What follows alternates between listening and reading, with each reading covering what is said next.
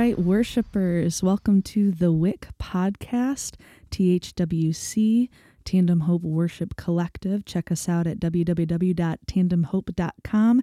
I'm your host, Leisha Cole, and today we're going to continue with a series that's simply called Living Like Christ, and isn't that always relevant for us who want to follow Christ? So we have a guest today, Sunny Henry, and you'll meet her soon enough. And she's going to speak into the importance of encouraging others. And it's something that shouldn't be underestimated, the value in that. I just kind of wanted to start with kind of a top 10. I just jotted down, like, why should we encourage, or what are some of the results of when we encourage others? So to start, it strengthens the weak and the tired. Don't we all have days we're serving the Lord and serving our families or our friends or our communities, whether it's in the home, out in the community, or at work, whatever that looks like for you? Don't we all get weak and tired sometimes, right? And I heard a dangerous statement from someone before that I just don't agree with. It was someone in leadership, and they said that they don't believe in compassion fatigue or burnout. And I just think that's actually just not true. There's a lot of scientific research in those things, which is more my background, and human behavior in those things, in psychology.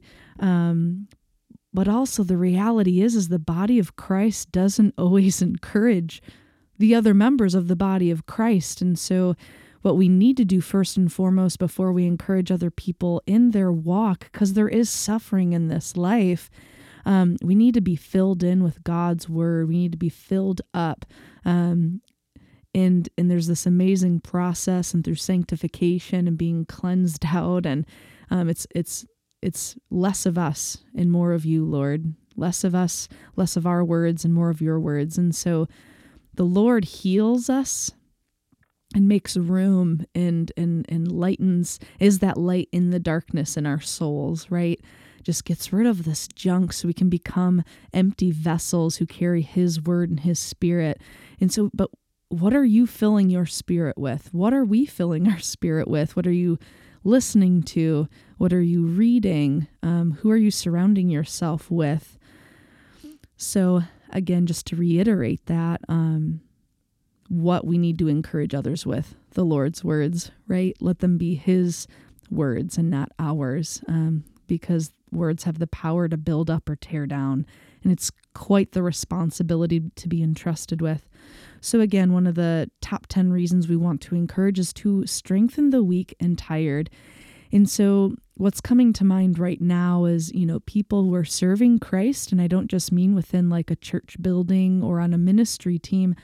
I'm talking about, especially what they call the sandwich generation, where you have a lot of people in their 30s, 40s, 50s, 60s, right, who are raising their own kids or grandkids or those things, but they're also taking care of the generation before them and their parents or their loved ones or aunts and uncles and those things. And so they're sandwiched in the middle, taking care, one hand reaching out to the generation before them, and the other hand being stretched out for the generation behind them. And that's just tiring. We have brothers and sisters who are taking care of loved ones on hospice and things like that. And it's just day in and day out. So encouragement strengthens the weak and tired. It's so crucial, and we can't forget that. We just can't. Encouragement also starts a fire in us. And maybe there's, a dream or a ministry or, I don't know, just something that the Lord's doing in you or in someone else. Well, when you encourage someone in a God-given way, like using his words, that just starts that fire, and it keeps it going, right? It's kind of like keeping a log on the fire. We need that encouragement. Also, encouragement clarifies the reality in the confusion. It clarifies our reality. It clarifies our hope in the confusion. And so maybe you or someone is going through something right now, and you just can't seem to find true north or looks or be able to see straight or see through the fog. And so encouragement can really just clarify in the confusion. Encouragement can also dispel myths and battle the lies of the enemy, because doesn't Satan try to make a battlefield in our mind, right? Also, encouragement increases unity amongst brothers and sisters. And I don't mean just within one church, local church body, in one quote unquote church building. I'm talking about, like the universal church, if you will, right?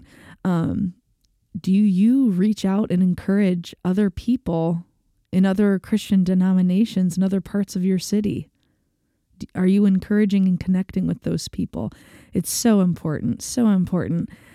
And sometimes that's in a face-to-face conversation or a FaceTime, or if you use the Marco Polo app, that's really fun. Check it out. You can send video messages to people. Maybe it's over Facebook. I know someone who lives locally, but she encourages others because she's a writer. She's a child of God who's also a writer, I should say. And she encourages other people through a devotional that she writes every single day. Check her out at www.lindapaskfowler.com. And that's another way to encourage someone, hopefully through this podcast that's encouraging someone. So yes, another reason to encourage is we can solidify and affirm others' Christ-centered identities. Our identity has to be in Christ. And I had this friend, and she's an assistant pastor, Audrey Statler at Neighborhood Church. I just respect her so much. And I'd never heard this before. I always heard of give compliments, that are maybe a little deeper than just how someone looks or something like that. But it's not always about, but then you get compliments on what you've done. And although that can be encouraging and helpful, it also, for some people who serve a lot, it also just reinforces potentially a negative culture, a negative, it just reiterates this negative, what word am I looking for? It's kind of enabling maybe some bad habits where they feel like their worth is in what they produce or something like that. And so as someone who leads worship in different contexts and things like that, and sings or plays an instrument and those things, people really do try to encourage me, and they're like, oh, wow, I love your voice or whatever that is, which is nothing to do with me. That's God's gift to me, and that's how I worship him, one of the ways. But it's nice when, I shouldn't say nice, it's so more meaningful when someone affirms my identity, when they say something like, when you're worshiping God, it makes me want to worship him too, because you just have a big smile on your face, and or I see the sincerity, or I really appreciate that you seem to be worshiping God through every season or through the suffering, or thank you for using God's word to encourage us by reading that scripture before the worship set, or things like that. And so there's a difference when you give compliments, flattery versus affirmation, and we want to affirm someone's identity. And so we don't necessarily need to affirm that, oh, they're a pastor, or they're a worship leader, or no, we're talking about Christ-centered identities. For instance, when you meet Sunny later, and what you're going to find is, one thing I want to affirm in her is that her joy in the Lord is just so, it just reverberates in the room that she walks in, and the room lights up, and the Lord has given her that joy, and she has been through so much suffering. She loves the Lord, and that joy is a gift in his presence. And I do believe that's one of her specific gifts, and one of her primary gifts that she shares with us, Christ the body. So her joy encourages me. So again, there's a difference between flattery and affirmation when we try to encourage others with compliments or things like that. So try to go deeper and say, how can I affirm this person, and affirm maybe their faithfulness to a ministry, or their faithfulness to caring for their family, even when it's tough, you know, those kinds of things.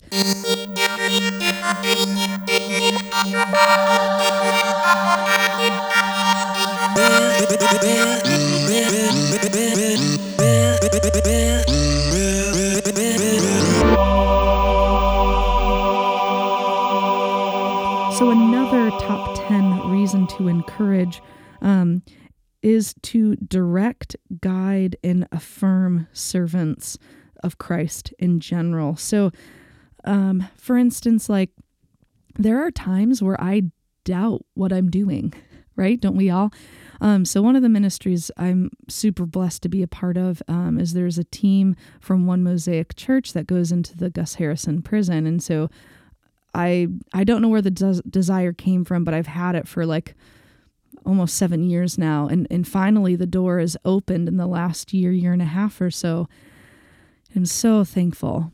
Well, one of the things is there's just all the behind the scenes planning. And so there were certain decisions I had to make in terms of song choice and leading the men there into worship. And what does that look like and what's in their best interest? And how do we do this when we only go in once a month, but there's 4 services with, you know, 4 different sets of guys. So it's, what does that look like?